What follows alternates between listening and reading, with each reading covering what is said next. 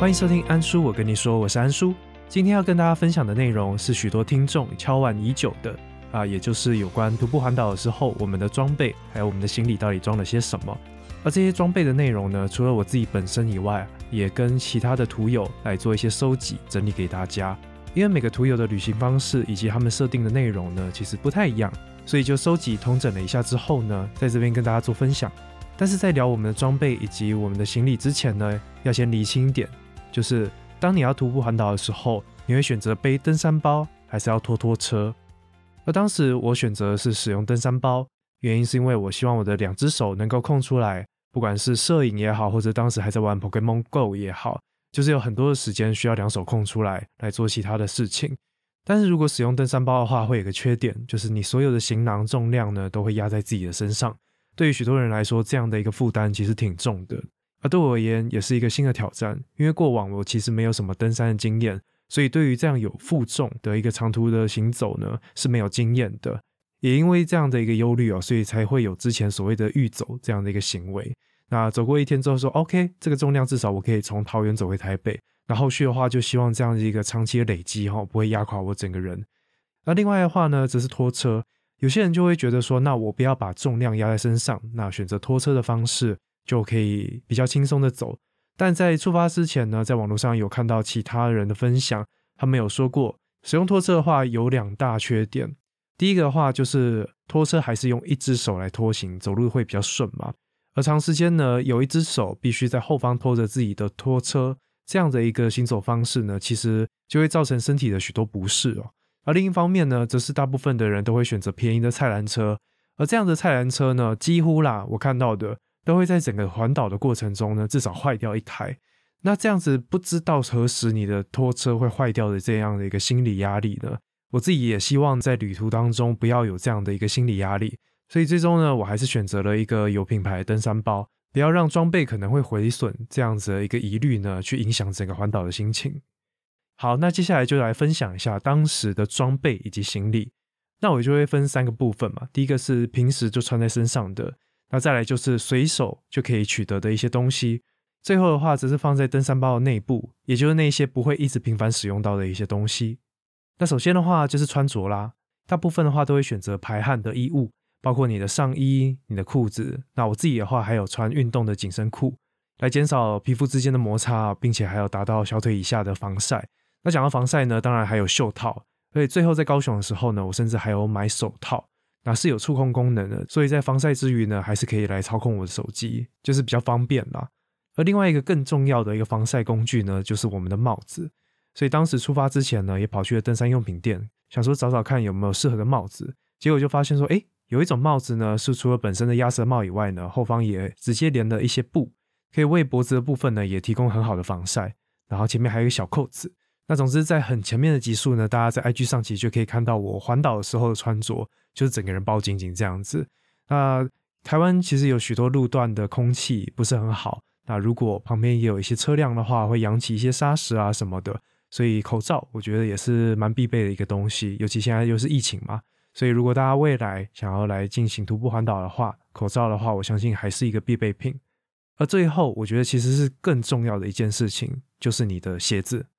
有些人很厉害，他就是一般的运动鞋。那更厉害、更疯的人呢，甚至有人是穿着夹脚拖鞋来进行环岛。在安叔的徒步环岛故事呢，未来就会有一位徒友，他就是穿着夹脚拖鞋呢，把台湾走了一圈，真的是超屌的。而我自己呢，则是选择了登山鞋。那在之前的集数也有提到，最后是选择有黄金大底这样耐磨的登山鞋呢，来作为我的徒步环岛的鞋子，并且也有去特别买了运动的袜子。这类型的袜子呢，它的紧度是比一般的袜子还要再更紧一点，而它的目的呢，就是让你在长期行走的过程当中呢，就让你的血液循环更好，并且不要有水肿的一个状况。所以硬要说的话，对我而言，其实最重要的就是你的袜子还有你的鞋子的选择。因为徒步环岛最重要的就是走路，所以选对好的鞋子可以让你徒步环岛上天堂。不好鞋子的话，就是疯狂长水泡，让你下地狱。所以如果你的预算 OK 的话，其实选一双适合自己的登山鞋，我觉得这个是非常非常重要的一件事情。好，接下来的话则是随身的一些装备。首先呢就是水壶，再来的话就是一些口粮。那不要说买那种大包装的，身上带几个小的夹链袋。然后把它分装到里面，放在口袋啊或者一些夹层等等的，这样比较好随手去拿取。因为每一次的放下背包再重新背起来，其实都非常的耗时间跟耗体力。所以最好的情况下，就是在你背着包包的时候，你可以随心所欲的去拿到那些你想要拿的东西。再来的话就是防晒乳，那你就知道我当时到底多怕晒伤了。晒伤其实不怕晒黑啦，真的是怕那一些红肿热痛呢，在未来你要背背包的时候，背带在那边摩擦会很痛很不爽这样子。然后再来呢，因为我们都离不开手机嘛，所以行动电源也非常的重要。那也可以准备一个小钱包，让你在买东西的时候不用在那边翻来翻去。那真正的大钱包呢，则是塞在包包的深处，我觉得这样是比较安全的啦。那再来的话，则是相机组，因为我自己就是想要随时可以拍照嘛。所以当时呢，还要准备一个相机的快拆架，去架在我的背包左边的肩带上面，就让我平常行走的时候双手是空的，但我随时想要拍照的时候，可以很快的取得我的相机，然后来进行拍摄。那有些人就会说，诶，那你为什么不用一般的相机背带？呃，其实相机背带在背在颈椎背很久的时候呢，你就知道说那个是非常非常大的一个负担哦。即便一个相机看它好像顶多一公斤两公斤，但是对于徒步环岛这样长期的旅程，你要背那么久，我相信一定会受不了的。不相信的话，大家可以试试看。那其实用品最后呢，还有一个东西叫做头灯，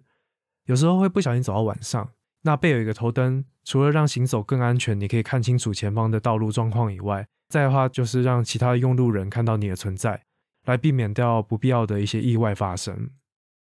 OK，那最后就来到了我们的背包里面到底放了哪些东西？那因为我们不可能一直穿着同一套衣服嘛，所以我们会备有第二套排汗衣物。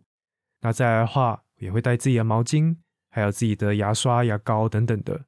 那因为我是在三月到五月行走，晚上的时候也会冷，所以也有背一个薄外套。那如果你是在其他的季节，比如说冬天，当然就必须要花更多的力气来背你的厚外套。然后如果夏天的话，当然就不用嘛。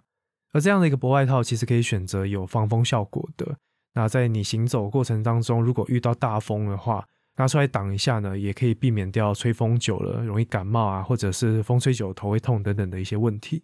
而如果还有余裕的话，其实也可以备一个长袖的衣物在里面，因为晚上还是会比较冷嘛，或者是有时候需要骑车，有一件长袖的话，我觉得是不错的。那另外的话，还是带一些简单的急救包或者是个人药品，可以在紧急的时候呢处理一些小伤口。另外的话，这里面我们就会放一些针线来处理一下我们脚上的水泡。而个人药品的话，我还有多一个叫凡士林，因为在从桃园走到新竹的时候，大家都知道我胯下走到破掉了。那在那之后呢，知道当天如果要行走的距离比较长，那或者是天气比较闷热的时候呢，我其实真的会在我的胯下附近呢来涂凡士林，来避免掉相同的悲剧再次发生。虽然当下有点难以启齿啊，就是在出发前偷偷跑去厕所抹一抹，就是如果有其他的徒友在的话，但之后想想啊，凡士林就这样用啊，不然你想怎样？我就是想要保护一下自己嘛，对不对？反正其实真的是你不尴尬，尴尬的就是别人，而且重点是这也没什么好尴尬的。那跟梳洗有关呢，除了刚刚讲的毛巾以外，我自己也会准备三合一的沐浴乳，就是从头洗到脚啊，跟当兵的时候一样。那有带手动刮胡刀，因为带电动的真的是很麻烦。那我也不希望整趟走完之后像流浪汉一样。那针对三 C 的部分呢，我自己是很 gay 搞啦，又多带了一颗大的行动电源。结果从头到尾都没有用到，好像是小米白色那颗超大，不知道是两万毫安培的那个吧。那走到一半，其实我是有机会把它寄回北部的，但我就想说，真的是太白痴了，所以要让自己有一种。惩罚的概念吧，所以就继续把它整趟背完。即便我真的从来没有用过这颗电池，那因为我也有带相机，所以我有带相机相关的，包括它的充电座啊，还有镜头的清洁笔，以及 SD 卡转 USB 的一个转接头。这是当时嘉义的林大哥送我的东西。那另外的话，就是针对行动电源跟手机的充电的话，建议就是买那种一转多的 USB 充电座，这样你才可以同一个时间呢去充电。而不用中途去做更换动作。那另外一个话，则是为了安全起见呢，你可以在你的背包上面贴一些反光条，甚至去装上脚踏车的后车灯。那装上这些，当然就是为了让后方的用路人看到你，来避免掉不必要的意外。而最后一个装备呢，则是轻便雨衣。而在这边，真的再跟大家讲一次，真的不要带机车的两节式雨衣，你真的会后悔，它又重又闷。如果你真的遇到大雨的时候，你真的会崩溃。所以你可以选择的是轻便雨衣，勾破了，甚至你自己挖洞都不会心痛；或者另外一种斗篷式雨衣，就是前后有塑胶布，但是两侧的手脚是可以伸出来透风的。就这两种雨衣，我觉得是比较适合的。OK，所以我们分享了身上的装备、随手可得的物品，以及我的登山包里面跟上面到底装了哪些东西。但是别忘了，还有一个更重要的东西，应该说最重要的东西吧，就是徒步环岛你的背板，就是要炫耀一下，跟大家讲说我就是一个徒步环岛的人，所以上面就会写大大的“徒步环岛”四个字。那有些人很可爱，他会在上面希望大家来签名。有些人甚至是交友，上面会留自己的联络方式，还有 QR code，就是可以发挥自己的想象力啦，来配合你当下你想要在徒步环岛的时候完成的目标。而我自己呢，则是写 free hugs，但是写的有点小啦，所以整趟徒步环岛来跟我做 free hugs 这样会活动的陌生人人数其实不多，但对我而言都还是非常非常珍惜的一个缘分。我也非常感谢他们在徒步环岛的过程中愿意给我这些拥抱。好，那接下来的话则是有关其他徒友他们的装备有哪些跟我不一样的。那像有些人的话会带登山杖，但我觉得如果你要带的话，OK，只是你在出发之前要好好学着到底如何正确使用登山杖，像是登山杖它的高度到底要设置成多长，然后它要怎么去套在你的手腕上，你怎么拿会比较轻松，不要让登山杖这样的一个装备呢成为你走路的一个阻力。它应该是来帮助你的，而不是成为一个负担啊！这部分的话，我相信在网络上都可以找到非常多的资讯，教你如何使用登山杖。啊，另外我觉得要提的一件事情，就是也可以去查查到底如何走路，或者应该这样说，去找一下如何正确走路。因为徒步环岛整个过程当中，最常做的一件事情就是行走。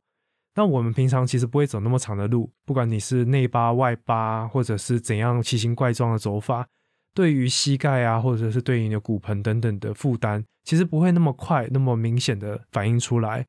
但徒步环岛不一样，所以我们如果可以在行前先了解一下，甚至有办法去做训练、去调整的话，我觉得会让你徒步环岛整个过程会更轻松自在。再来的话，就是当你环岛完之后。你去看复健科的几率呢，也会比较低一点，所以出发前也做一些小功课，我认为是必要的啦。这边也提供给大家参考。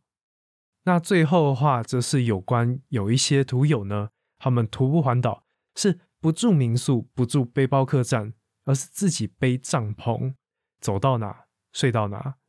像是之后节目会提到的阿宝，以及我们的有台人生好玩游戏区其中一位主持人二十二号。他们当时都有自己背帐篷，然后就随着当天的行程以及目的地去寻找适合让他们过夜的地方。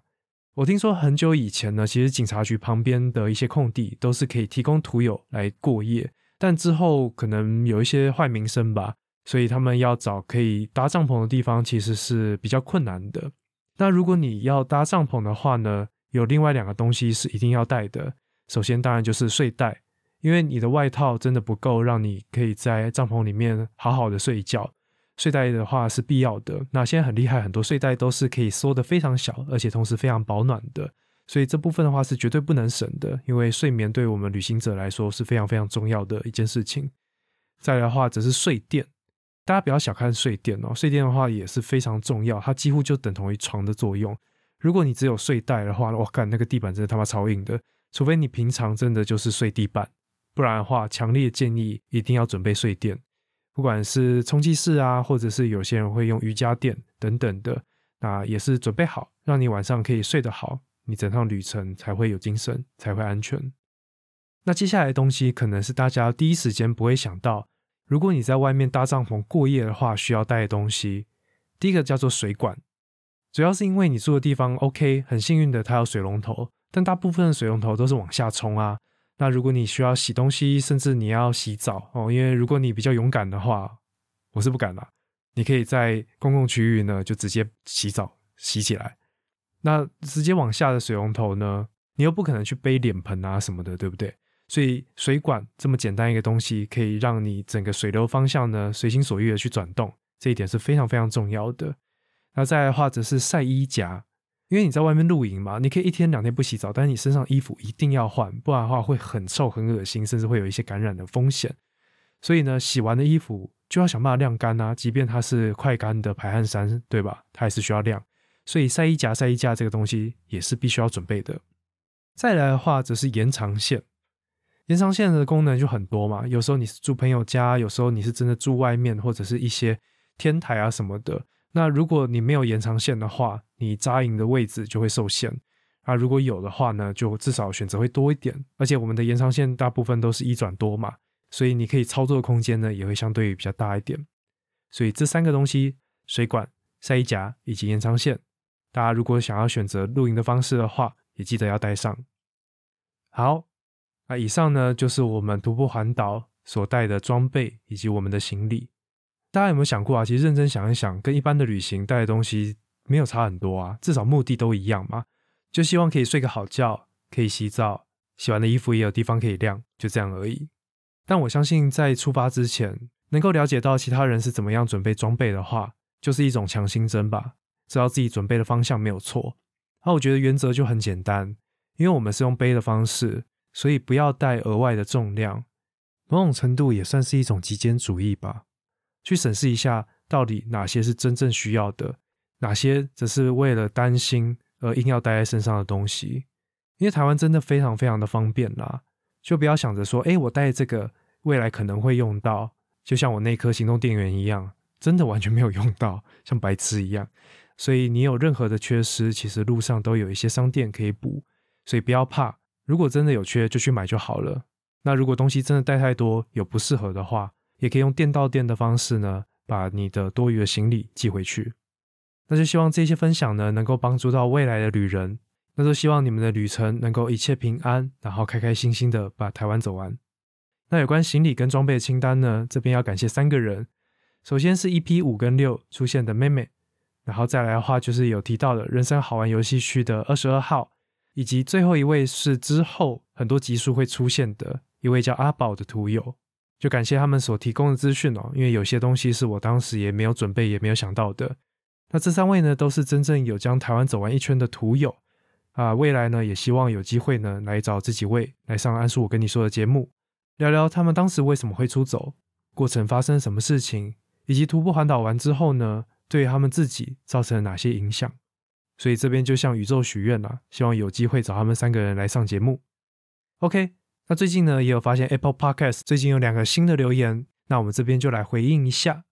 第一个是大舌头彩色心灵交流的玉竹，他说安叔的声音真的棒，一个爱心的 emoji。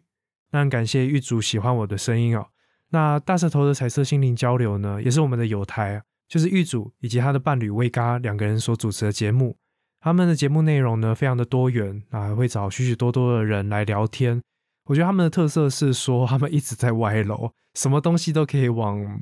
对成人像的部分去，然后可以让整个访谈啊，或者是聊天的气氛变得更轻松啊。我觉得他们真的很厉害啊，什么东西都可以歪楼。我自己是蛮羡慕有这样的一个技能的，所以有兴趣的话，在各大收听平台搜寻“大舌头彩色的心灵交流”，都可以收听到他们的节目哦。那第二位的话是 Z I J A C O B，不好意思，我不会念。那是一介书生，他说：“谢谢安叔的声音和叙述的故事，很喜欢安叔安稳平和的声音和不疾不徐的叙述步调，总是可以让我在嘈杂的一天结束后，慢慢回到可以安静休息的状态。不久之前，因为报道者的连结而发现安叔这个节目，不知不觉就快把环岛的历程听完了，很佩服安叔的毅力，希望未来也能有时间自己一步一脚印跟着安叔的声音。”完成徒步环岛的旅程，然后两个笑脸的 emoji。天哪，我从来没有想过，原来从报道者那边会带听众来我们节目，哎，有点感动。那非常感谢一介书生，你喜欢我叙述故事的步调以及我的声音。那如果有机会的话，也欢迎到 IG 上面做互动，来认清一下。那也更希望在未来你可以找到自己 OK 的时间，去享受在台湾徒步环岛的一切。那最后这边也要感谢一位听众哦，他是 Wendy，他本身也有在经营 IG 的粉丝专业，那他正在挑战三百六十五天的明信片 Po 文挑战。那有一天呢，他就来私讯跟我说，他自己也有机车、火车以及单车的环岛经验。哇，这点是比我还要猛啦。那他非常非常认真的在追我的节目哦，他跟我讲说他都没有睡着，因为他都在开车通勤的时候呢来听我的节目，所以拜托不要睡着哦，请假母汤。那他也对于我徒步环岛的很多路段哦给予许多的回馈，像是在高雄以及旭海那边，他都有分享他当时自己的经历。我觉得很难得啦，就是在网络上可以遇到这样不同类型的创作者来彼此做交流。那也很希望你可以完成你的三百六十五天抛明信片的一个挑战。那未来有机会的话，我们就再约一约去走马祖绕境喽。好，那今天的内容分享就到这边。那对于徒步环岛有任何问题，欢迎到 IG 或者是 Instagram 留言私讯给我。而在 Instagram 上面呢，我就持续的分享我在徒步环岛过程中所拍摄的摄影作品。所以，想要由不同面向来了解安叔以及这一趟徒步环岛旅程的话，欢迎到安叔我跟你说 Instagram 上面呢来看看这些摄影作品。那最后，如果喜欢安叔我跟你说这样的一个节目的话，不要忘了到 Apple Podcast 进行五星好评留言哦。那我是安叔，我们下集再见，拜拜。